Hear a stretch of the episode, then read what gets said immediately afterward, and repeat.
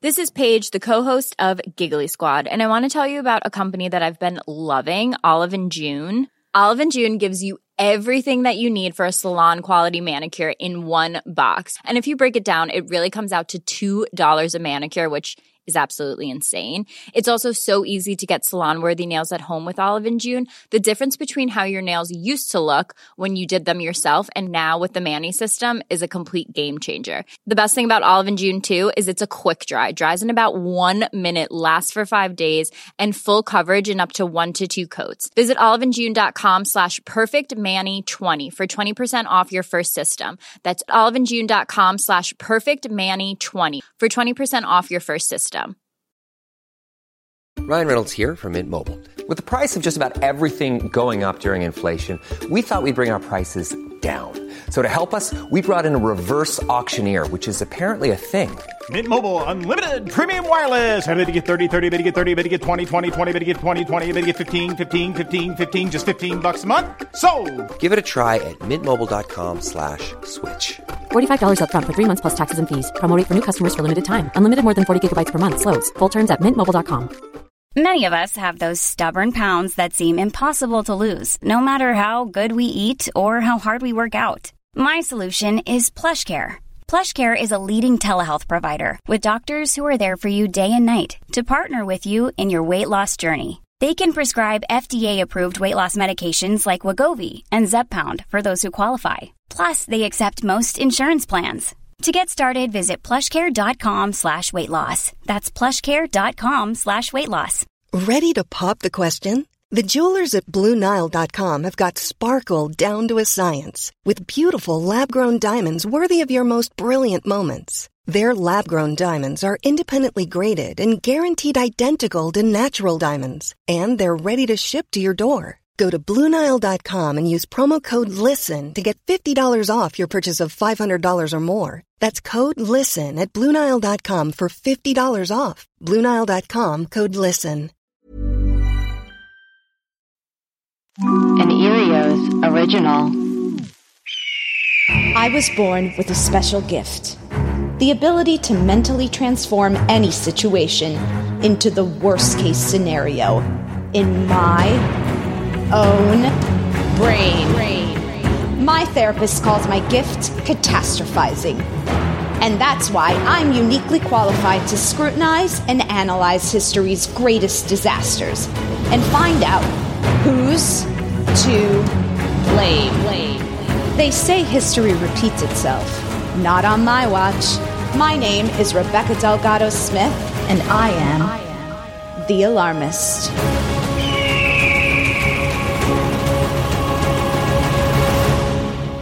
Hey everyone, thanks for tuning into The Alarmist, a comedy podcast where we talk about history's greatest disasters and tragedies and figure out who's to blame. Today we'll be discussing the Stonewall riots. And here's what you need to know. The Stonewall Inn, located at 51 and 53 Christopher Street in the Greenwich Village neighborhood of New York City, was a popular gay bar and focal point of an uprising that lasted several days in the summer of 1969. In the 1950s and 1960s, LGBTQ Americans were up against a growing anti gay legal system.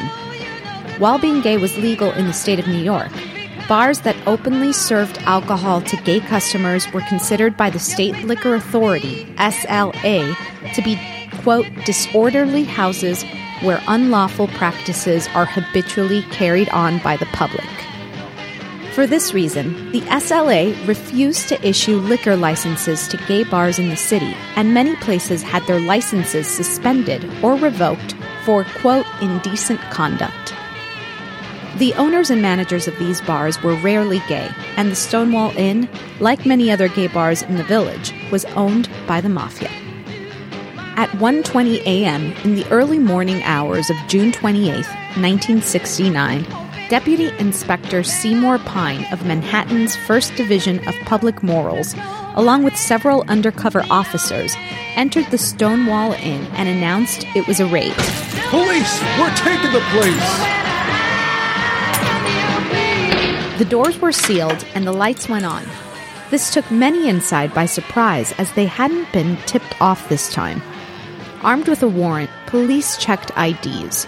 Those who were employees of the bar or were found to be violating the state's gender appropriate clothing statute were held in a coat closet while they waited to be arrested. The rest were released one by one. But outside, they didn't immediately disperse. Within minutes, about 150 people had congregated across the street at Sheridan Square. Many who were waiting for their friends still inside cheered for people as they exited. Initially, some described it as an almost festive gathering.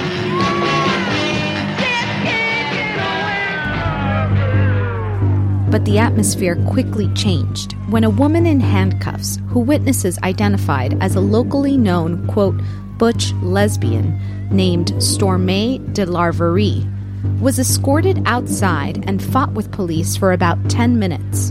One witness claimed Stormé had been hit on the head by an officer with a baton for complaining that her handcuffs were too tight. Bystanders recalled the spark that ignited the crowd when she shouted, Why don't you guys do something? It is believed it was that moment when things turned explosive. Someone declared that the bar had been raided because the police hadn't been paid off, prompting the crowd to throw pennies toward the cops and shouting, Let's pay them off! and Pigs! pennies turned into quarters, turned into bottles, turned into cobblestones. A parking meter was used to battery ram the door from the bar. A trash can on the street was set on fire, as was the Coke closet inside Stonewall. Molotov cocktails were thrown, and parts of the building caught fire. As things escalated, Deputy Pine and his officers were outnumbered by the swelling crowd of 600 people. The NYPD Tactical Patrol Force, TPF, was called upon. In military formation, they attempted to control the crowd. The crowd responded with an impromptu chorus line facing the cops. At that point, the police started chasing after the people and hitting them with their batons. The crowd finally dispersed.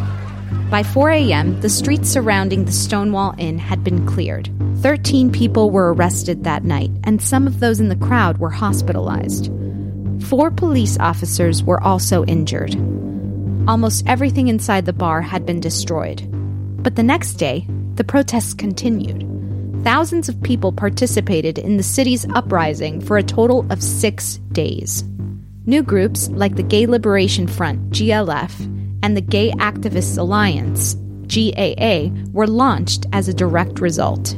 While early gay rights organizations of the 50s and early 60s, like the Mattachine Society, had a more conservative approach to the fight for gay rights, Stonewall is credited with having started the second wave of the movement focusing on radical direct action and countering societal shame with gay pride. It was the new political ideology known as gay liberation. Fun facts, aka death stats. About 205 people were believed to be inside the Stonewall Inn during the raid. 13 of them were arrested. 28 cases of beer and 19 bottles of hard liquor were seized. There is almost no photographic coverage of the riots, largely because the press didn't cover gay issues. On the one year anniversary of the riots on June 28, 1970, thousands of people marched in the streets of Manhattan from the Stonewall Inn to Central Park in what was then called Christopher Street Liberation Day, America's first gay pride parade. The parade's official chant was Say it loud, gay is proud. Why are you here today? Darling, I want my gay rights now. I think it's about time the gay brothers and sisters got their rights, and especially the women. With us today, we have producer Amanda Lund. Hi, Rebecca. Fact checking for us today is Clayton Early. I'm here, I'm queer, and I know how to Google. and our very special guest is Margaret Cho. Margaret, hi. Hi. Thank you so much for joining us today. We we are so excited to have you on because you're such a huge advocate of the LGBTQ community.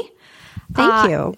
And you also have uh, a podcast on the Earios network called The Margaret Cho. And everyone Yes. should check it out because they're doing bonus episodes for Pride Month. That's right, to celebrate uh, Gay Pride. And so this is a special month and, it, and it's a special uh, subject for me as I, I love Gay Pride. I want to say like probably 50% of the guests you have on the Margaret Cho are, are drag queens. yeah, we have quite a large drag contingent, um, which is always really special, and um, I love it because uh, everybody also uh, comes on without their makeup on. So we're very um, lucky to have uh, the casual nature of. I love love like when you can have drag without the drag. Yes, a fresh face. It's so it feels good. The day right now when we're recording, it's the fifth anniversary of the Marriage Equality Act. Hey. So Mm. big day. Yes, That's Big yes, Big Really day big for day. Clay. He Big day for me. That was I. You decided to propose to your. Yeah, shortly after, it empowered me to propose to my then boyfriend at the time and now husband. That's incredible. Wow, Yeah. that's wonderful. All right, are we ready to talk about terrible American history? Just a quick, very abridged recap of LGBTQ American history um, that you probably weren't taught in school. So, 1600s sodomy laws that defined certain sexual acts as crime uh, are put in place in the colonies, and these laws are mainly targeted towards sexual acts between persons of the, persons of the same sex. In 1777, Thomas Jefferson revises Virginia, Virginia law to make sodomy uh, punishable by, by mutilation rather than death. So he made it uh, a little better. Um, terrible. Hmm. 1917, U.S. immigration laws modified to ban persons with abnormal sex. This is quote abnormal sexual instincts from entering the United States. 1942. Working with psychiatrists, the military develops guidelines for recruiters in order to identify and exclude gay men from the services. Okay, it gets even worse. 1947, the State Department begins firing suspected homosexuals under President Truman's National Security Loyalty Program. In 1950, New York made legal history when it became the first state in the U.S. to reduce sodomy to a misdemeanor with a maximum penalty of six months in prison. In 1950, the Mattachine Society, a gay organization aimed at promoting tolerance of sexual homosexuality, is founded in LA by Harry Hay. 1952, American Psychi- Psychiatric Association, APA, declares, quote, homosexuality a mental disorder. 1953, President Dwight D. Eisenhower issues an executive order banning the employment of, quote, homosexuals by the federal government. Many state and local governments soon adopt similar policies, and by 1955, more than 1,200 men and women are fired from their federal government jobs. Now, 1962, Illinois becomes the first state to eliminate sodomy laws, and they are actually the only state at the time of the Stonewall Uprising that has done that. Some states follow through, but by 2003, 2003, 14 states still have sodomy laws. Uh, that's when the Supreme Court reverses the decision and invalidates sodomy laws in all 50 states. So it's not until 2003. Now, I think that we should start off by kind of uh, talking about the some of the commemorated participants uh, of the uprising. Uh, there's Stormé DeLarverie, and she's she's actually the woman who is quoted with sparking the crowd um, and i- igniting people to fight with the police. She apparently shouted to bystanders, Why don't you guys do something? And her role in the movement lasted long after the 1960 1969. For decades, she was a self appointed guardian of lesbians in the, in the village. She was a tall, androgynous, and armed and she held a state gun permit. So she would go around uh, bars, patrolling the sidewalks and checking in on her uh, lesbian bars. And she called them her baby girls. And then there's Sylvia Rivera and Marsha P. Johnson, who were subculturally famous uh, New York City drag queens of color. Johnson participated at Stonewall. Rivera claimed to uh, to be a participant, but historians dispute it. This is one of the things where like everyone in the community was like, "I was there." they they all wanted to be there. yeah, there's lots of contention about whether Marsha threw the first brick, and, and you know, it's like everything I found, nothing really confirms, but there's a lot of like they were around and participating in some capacity. If you Google Stonewall, the, these are the two images. You know, you see Marsha and Sylvia. They're they're kind of like iconic. Um, Sylvia is half Puerto Rican, so woot woot. Um, and there's also Miss Major Griffin-Gracy. She was there at waiting for one of her girlfriends at the bar and she's the one who is said to have struck the police with her purse. Let's start with putting people up on the board. First, off the bat, I think we need to talk about the police. Mm-hmm. Now, the police are the ones that are doing the raiding, so they're being paid off by the mob. So they're they're they're deciding what is okay to enforce. It's selective enforcement, I guess you could call it. What a weird like bedfellow that the queer community in like cahoots with the mafia who are like, well, we could make a buck, so like, sure, we'll, we'll take care of you guys. Well, the story about the mafia involvement with the gay bar was that um, one of the mafia wives. Um, who had uh, she had been married to I guess somebody in the mafia was she um, was actually a lesbian and so she had I guess divorced somebody in the mafia and then um, taken up with her lover and bought one of the bars and then um, was was running it um, and was basically running it for the mafia in order to have a place to hang out. And so that was one of the reasons why I think that was the Stonewall Inn was one of the places that she was running, and I think oh. that was um, the the thing of like that they were also um, working with the police, and then I think there's something that was the, supposedly the story about. Um, why it got raided, there was some kind of an argument that happened with the police there, and why they they ended up raiding it.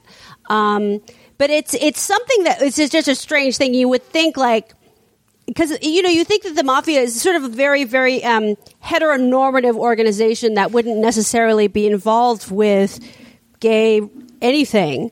Um, so it's an odd odd thing that they would be associated. But I, I think mm-hmm. that, that that was. Um, I, I also think that they do. They don't really also care if there's money involved. They're going to make money where they can make money.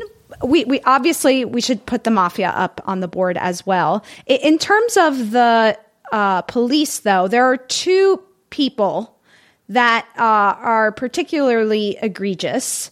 There's the police commissioner, Howard Leary, and he's the one who approves the raids and uh, approves the arrests against the gay community that was happening at the time. And there's also Deputy Seymour Pine, who was actually there. He's the, the, the guy who goes in and, and does the raid with the other undercover cops. And he was, uh, he had kind of, he was, he had been there on the Tuesday before. So he was known to everyone, to all the patrons and and and the bar because he did it himself. And he's later, um, I mean, he's he's a, a an interesting person because, and we can talk about this later because it, it could you know, he was particularly egregious, but he was also like a cog in the wheel. So we'll discuss, I guess. But he does later on come on to say, I mean, 2004, he, he gets retired, he retires in 76. And in 2004, um, he acknowledges that officers certain, certainly were prejudiced, but he had no idea uh, what gay people were about. This is what he says. Um, he then also justifies the raid on the Stonewall as a routine way of combating organized crime and noted that arresting gay people was an easy way for officers to improve their arrest numbers. Well, nothing wrong with that. I can't see that leading to Yeah. a, a problem. Having Right. quotas to fill on how many people you arrest. Oh God. Makes a yeah, lot good sense. thing that stopped, right? Yeah. Uh, so the the mafia, there's this mobster named Fat Tony, and he's with the the Genovese crime family. He's the guy. He's the one who, um, in the New York Times and, and all these things, is quoted as owning. He bought the place. Fat Tony, um, and which had been a, a restaurant that was damaged in a fire, and he converts it to this gay bar by slapping some black paint on the walls and and of course the windows because all of the windows were closed up. And he just posted a, a, a picture of a man at the front door. Um, and that was it. That was his uh, his all you need. renovation. Yeah. so he uh, of course controls everything inside like from the jukebox to cigarettes. And he's the one who's uh, bribing the the police the new york six police pre- precinct with around a thousand and two hundred dollars a month to turn a blind eye as to what's going on now there's what what starts happening though, which is what I think is really interesting. Stonewall's owners report uh, also reportedly engaged in extortion. Employees singled out wealthy patrons who were not public about their sexuality and blackmailed them for large sums of money with the threat of being outed. This practice eventually became the most profitable aspect of the mafia's club management, and the person who enforced that was a guy by the name of Ed Murphy, who is quoted as uh, his nickname was the Skull, and he was in charge of the extortion. Should we put the Stonewall in owners of the time on we- the board? I, mean, I think let's put Fat Tony and and the Skull, and of course, w- eh, along with the police, we have to put the New York State Liquor Authority, who um, they're in charge. The the raid comes amid a broader police crackdown on gay bars for operating in New York State Liquor Authority license, which uh, has something they was something they did only because the SLA refused to grant bars that served gay licenses, forcing them to operate as illegal saloons. It's for that reason that the Stonewall Inn was considered what's called a, a bottle club, and you had to sign this fake kind of like registry as you walked in the door, which I'm sure people mostly use fake names. they wouldn't have used their uh, real name because it was such a big fear at the time that they would be outed. I mean, uh, something I was reading was that if you got caught in a raid, the the they would put your name and your face in the newspapers. I mean, Yeah, it would was just, just like wa- it'd be just so great to be in the pay the gay paper just with your face. To the, it's, would it be like your like your school picture or like your just a photo like a mugshot or Right. I mean, it's like could you choose the photo that they put or you would just. I mean, it's just kind of a. I mean, I wonder what what photo you would have to put. I mean, it's kind of it's kind of amazing. An artist what if we rendering. could be outed? Right, it's like your mugshot. Act a little Yeah, probably gayer, the please, mugshot. so that they know. Yeah, yeah. They would also put people's addresses.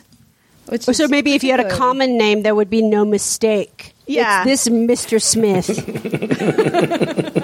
Mr. John Smith. all of this is all happening because of this 1964 World's Fair that is supposed to go to New York City. Oh, go on. All of these laws are put in place. Um, and there's this mayor. So there's this mayor, Robert Wagner, and the, the he decides that he is going to rid the streets of transgender, gay, LGBTQ, everything. He wants to clean New York City, clean up New York City for the World's Fair. Okay, so we got to put the World's Fair on the board. Yeah. Don't you- Um, this is probably a really dumb question, Clayton, and maybe you can help us with this. Okay. What is the point of the World's Fair?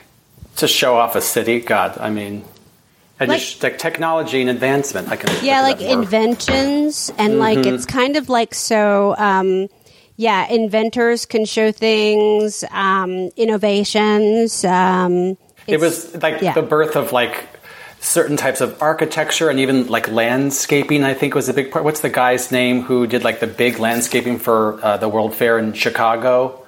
They wrote about him in that book, The Devil in the White City. If you can't remember his name, but he also designed Central Park. Like it's a, it was a lot of just like. Look how futuristic and innovative we are, and come and be impressed by our place in the world, other countries, like the And- Olympics. Right. And I was just going to say it probably does all go back to money because if the New York City has the World's Fair, it's going to bring in a ton of tourism and boost the Yeah. economy there. You know we have to put capitalism on Yeah. the board, right? I'm on the show with this, so capitalism is always up there. Let's put capitalism up. And That's also, default. I mean, I, we haven't even talked about like homophobia and like just general Right. bigotry. Yeah. According to Estelle Freedman's, from uh, th- the social stigma associated with being queer, the laws that discriminated against sexual nonconformity to the risk of being institutionalized as a deviant. For, this forced major LGBTQ people into the closet, hiding their identities and their desires. Then the Atlantic says, in short, the Stonewall operated as a sort of de facto community center for gay youth rendering homeless by familial and institutional rejection who had taken refuge in New York City in hopes of finding a place where they could be in the world. This continues decades later.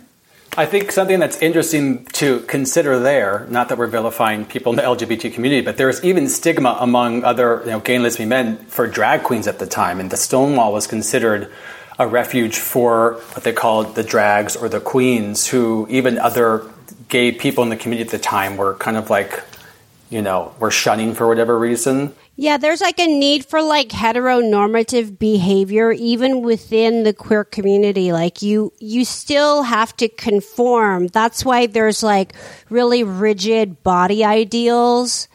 Like there's like really rigid um kind of like beauty ideals even within queerness. Like we have really like we I mean, we still sort of have like this these like ideals that we stick to even if we're going to live outside heterosexuality, you know, and it's it's really unfortunate and it's and and it's I think I, it's like oh well if you can't be quote unquote normal, you still have to be normal. So it's a weird it's uh, these double standards that we we hold ourselves to even. I think that's true of like margin, uh, uh, also other marginalized or like minorities, even right, where it's like you you try and show them your best, quote unquote, and w- that's what I found so inspiring about the gay liberation movement, which was like our. Uh, Like we are our best, you know. It's like showing, not, not having to prove anything, and just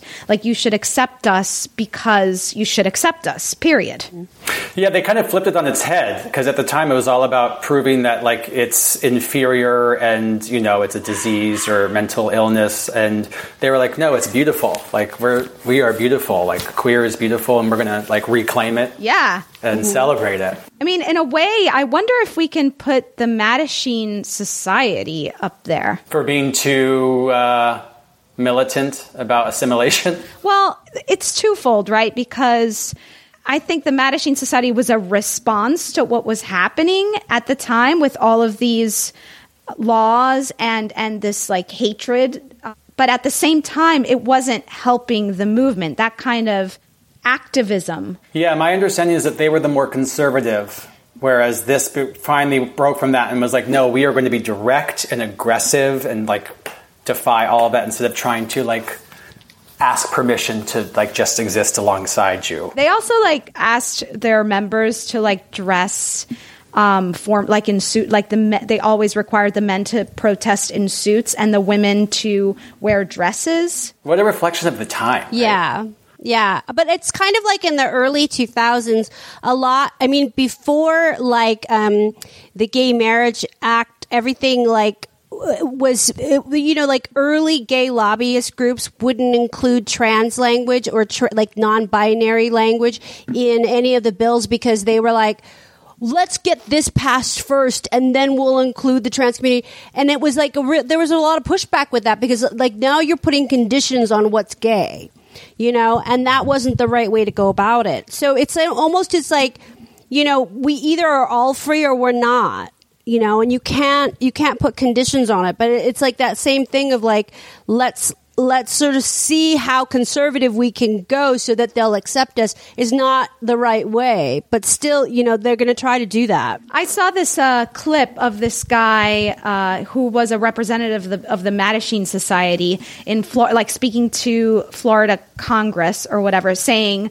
uh, "Yes, like we want we want you to remove uh, laws about uh, uh, about our hiring, but don't worry, like we're not asking to for you to accept us being married and we're not ex- we're not asking for you to let us have children. No, no, no, no, no, no. We would never do that. We just want you to let us work."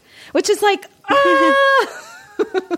I mean, how much of that is like strategic versus just your own like their own internal homophobia? Right. You know, like right. It was hard for me to say that I was gay when I was a teenager. Like, finally coming out, the word gay had such a stigma that you like start to believe it. It's like Stockholm syndrome. Yeah, but for the time, that's really, but it's truly revolutionary. You know, because they were so. I mean, when you're brought up in that the darkness of the closet, you don't even know where freedom lies. So it's very hard to even judge like how would they even know like how to talk about freedom you know? So it's like really it, it's it's hard because it's like those people grew up in that sort of shadow of like you know like anita bryant and phyllis schlafly like the in, intense um, craziness of the way that homosexuality was really looked at as this i mean how horrible like how horrible and a nightmare of like the invisibility of homosexuality and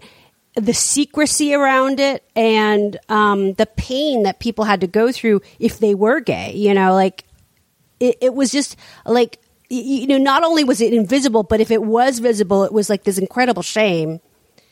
So, I mean, it's it's very hard to think about like these these early gay activists emerging saying it's not that bad. Yeah. it's not that bad. It's fine. Oh God. Look at me. I'm in a suit. I'm okay. I'm fine. oh. Well, I, and to your point, I think a, a big part of that was religion, right? Mm-hmm. Because mm-hmm. they're the it's the religious institutions that are providing um, this like uh, how, how do you say it's like they're they're the ones imposing the shame. They're calling it sin or whatever it is that they call it in, in, in, in their religion. And they're promoting this superiority this like heterosexual superiority that then empowers these people to be like yeah i'm right. I should i should make those laws. I should stand by this because Yeah. religion is Right. telling me that that's okay Right. And that hasn't changed, unfortunately. no, not at all. So should we put God up on the board? Absolutely. God. Yeah. Yes. Absolutely. God or, or we could put God for sure. Is there also something like Christian Christianity? Christianity, or- religion, organized religion. organized religion Mhm. because there are other religions who that are not Christian who still uh, who still promote that. Oh, totally. Yeah. Yeah. totally. I don't is is there a religion that's like homosexuality is cool? Like it's totally Yeah. fine. Yeah. There's churches. Yeah, there's. Chur- yeah. I mean, yeah. Like, um, I think Buddhism is cool. Buddhism in general is pretty cool with gayness. I think. If there's anything else people want to throw on the board, let's get it up there. I have two things. One of them being communism, because, you know, there's this somehow this like gay hatred or these gay laws come at a time during the, the Red Scare.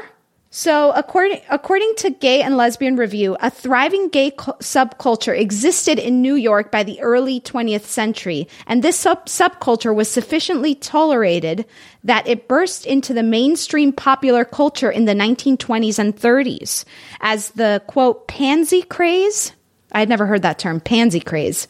Um, which in turn created a measure of gay visibility in films and plays. However, a backlash began during the Depression era and worsened during World War II, culminating in the culture of uh, nightmare that was the 1950s. The Lavender Scare shows how the terror brought on by the Cold War fed a national hysteria about homosexuality. In the end, it was homosexuals even more than communists or their sympath- sympathizers who wore the brunt of the government purges. So the conflation of homosexuality and communism occurred in part because during the Red Scare, a hardening of the American psyche occurred with engendered which engendered a corresponding desire for American males to be, quote, tougher.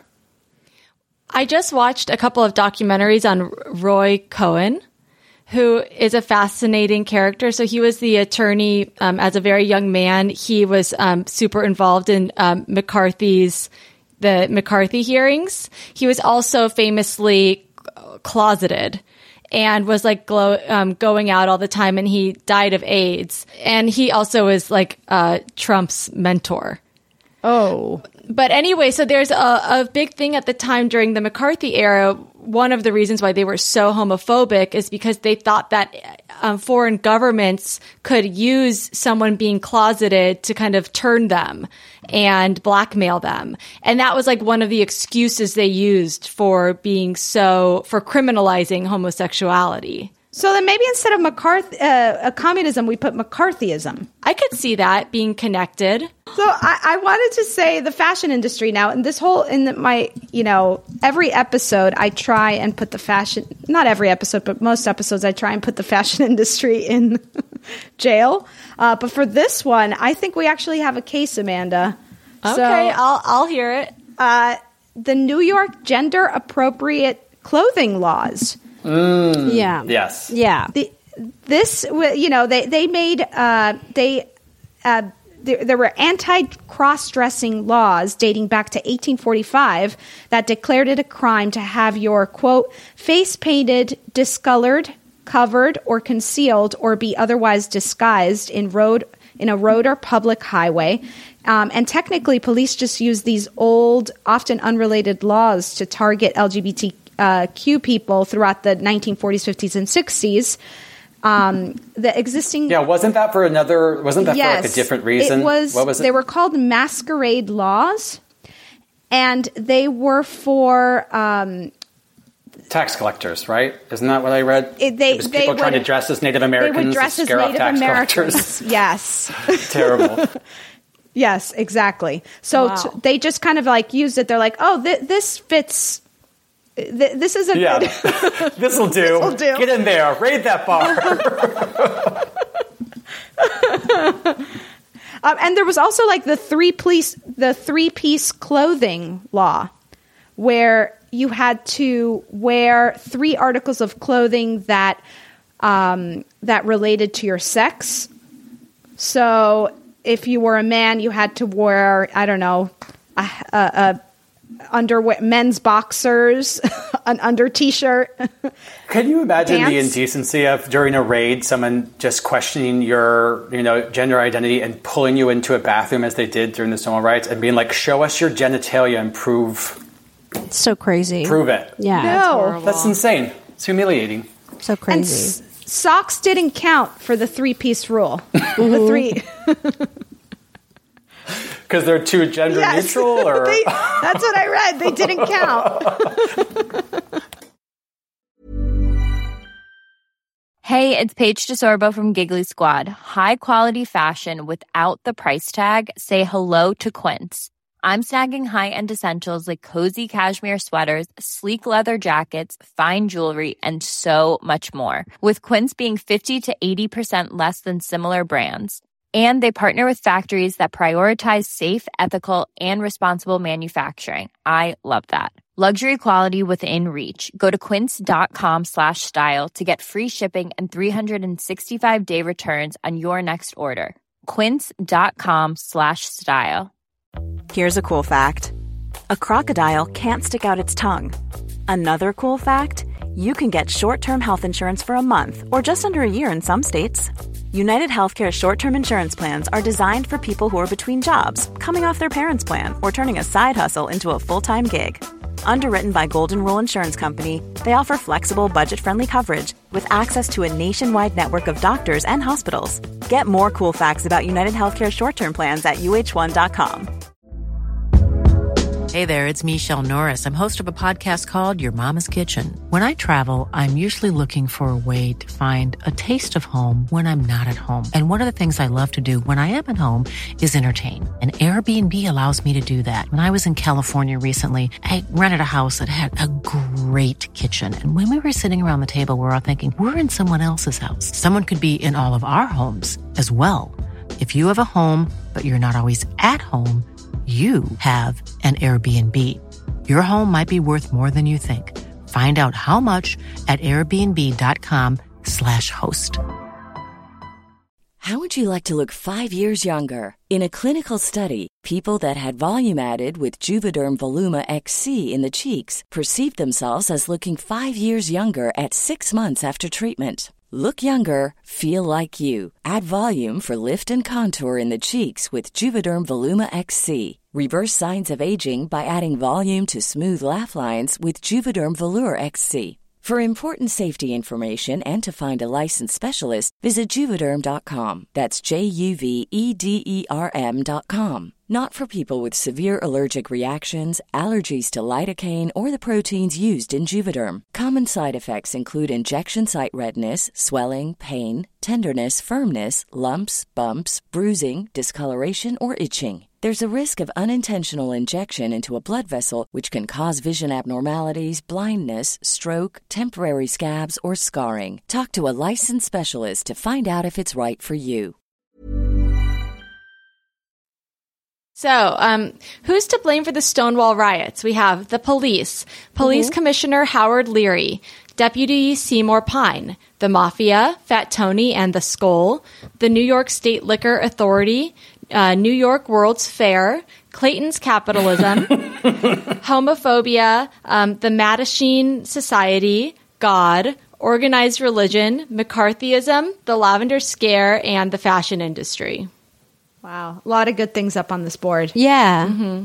Now, I I feel like off the bat we can take we can add make Fat Tony and the Skull part of the mafia. Okay. Are are there any of these that we think that we can take off through process of elimination?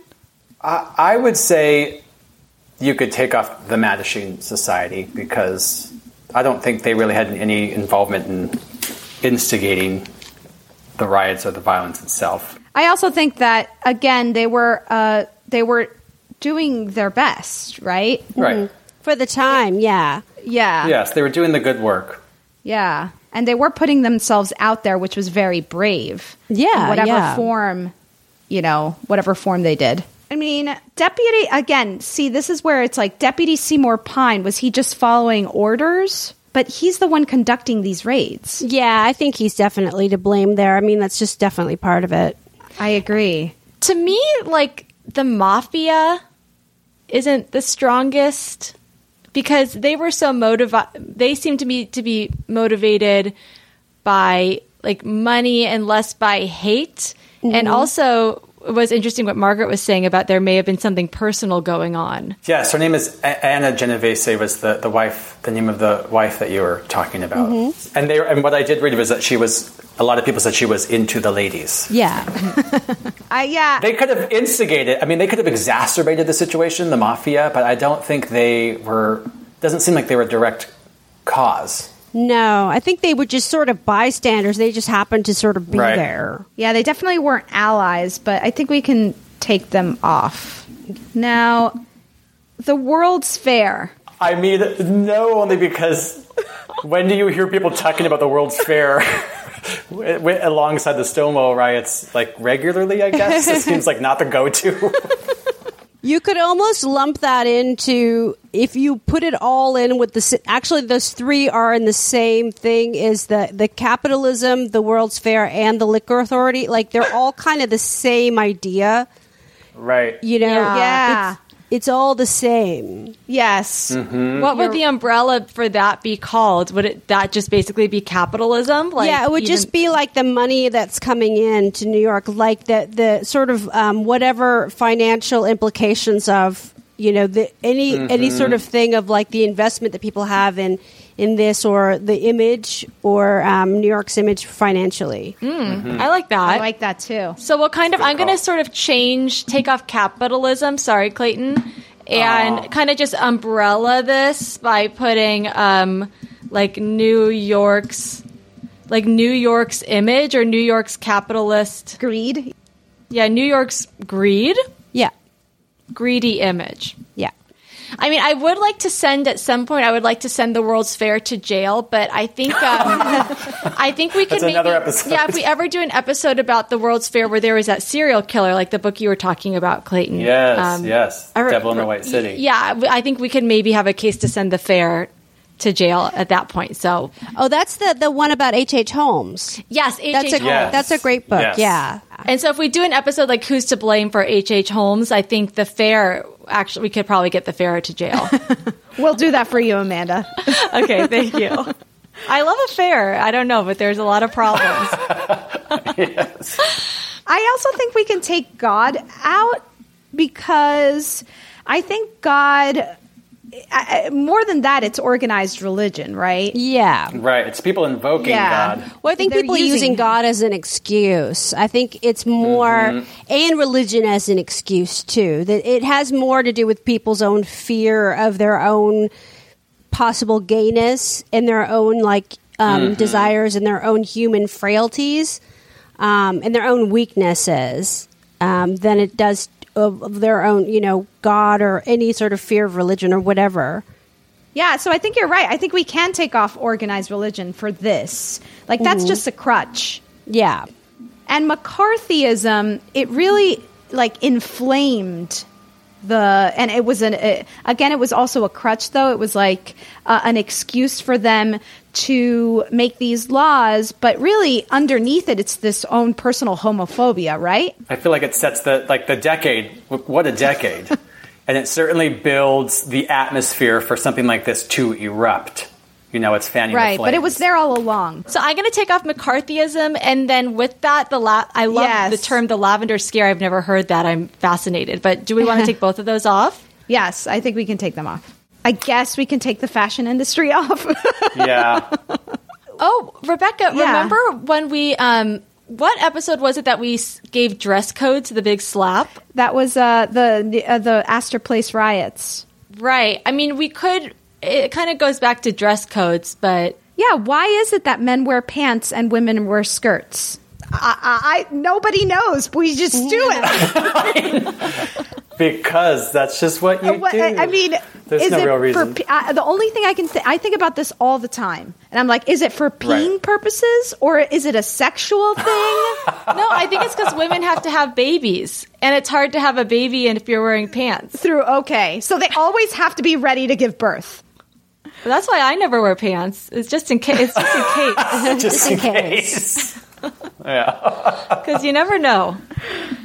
I always wear pants because I don't want to have a baby. So I don't want to put myself in that position. Okay, so just just to recap for the listeners, we now are down to the uh, the police, Police Commissioner Howard Leary, Deputy Seymour Pine, New York's greedy image, and homophobia. I think we can take Leary off because I think Seymour Deputy Pine was more. Uh, he had a vendetta. It feels like against the Stonewall. It's hard to not put homophobia in jail. I- and I think that uh, it is all homophobia. I mean, it is like uh, the police are just acting under the orders of the deputy, but the, the it is basically homophobia. all of it. That's a good point. Yeah, if the, if the homophobia didn't exist, the police wouldn't be raiding the bars trying to break up people for. Right. And know, if and if homophobia themselves. didn't exist, then they wouldn't mind gay people being out on the street. And they could get money other ways, and it's not it's not the gay people that are making the money go away. It, it isn't the money that it, it doesn't. Gay people don't make any city look poorer by any extent. It's, no. In fact, they actually make it better. well, yeah. You're always happy when the gays move into literally the been proven. yeah. Um, okay, then I'm I like with you. I think we should give send homophobia to jail and then give the big slap to the police. I'm down Yeah. with that. Uh, the police, you're getting the big slap. Homophobia, You're going to the alarmist jail. Yay. Yay! Yay. wow, what a uh, I can't wait to live in a world without homophobia. Thank you so much for joining us, Margaret. It's Thank such a you. delight. Thank you. This is a lot of fun.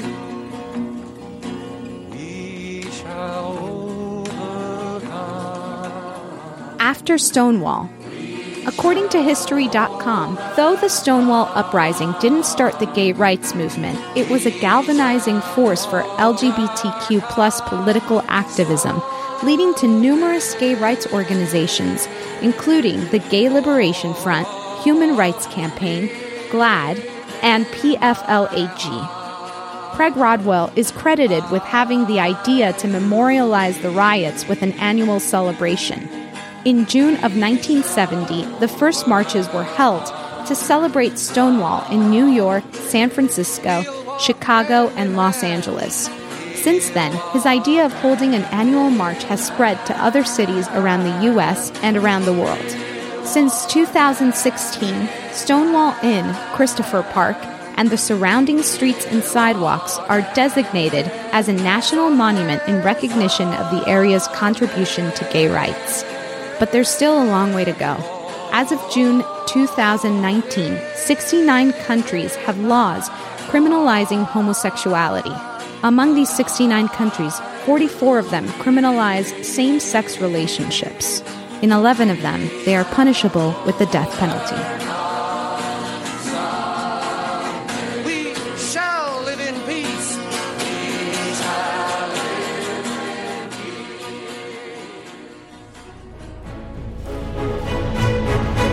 Vote for who you think is to blame by going to thealarmistpodcast.com. Follow us at the Alarmist The on Twitter, at the Alarmist Podcast on Instagram, or email us at thealarmistpodcast at gmail.com. Tune in next week. We'll be discussing the Manson murders.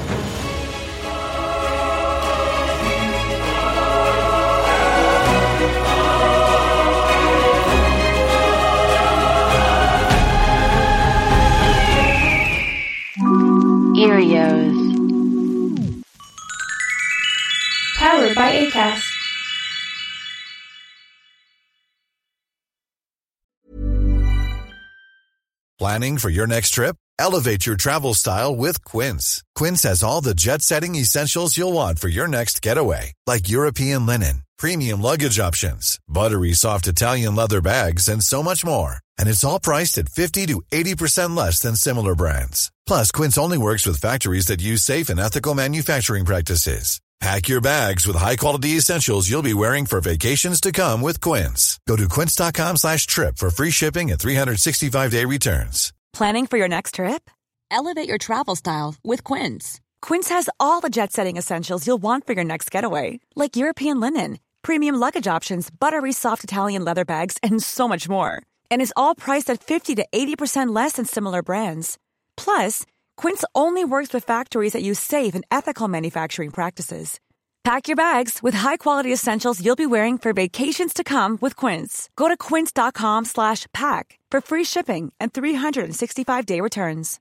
Imagine the softest sheets you've ever felt. Now imagine them getting even softer over time. That's what you'll feel with Boll and Branch's organic cotton sheets. In a recent customer survey, 96% replied that Boll and Branch sheets get softer with every wash. Start getting your best night's sleep in these sheets that get softer and softer for years to come. Try their sheets with a 30-night guarantee. Plus, get 15% off your first order at bollandbranch.com. Code BUTTERY. Exclusions apply. See site for details.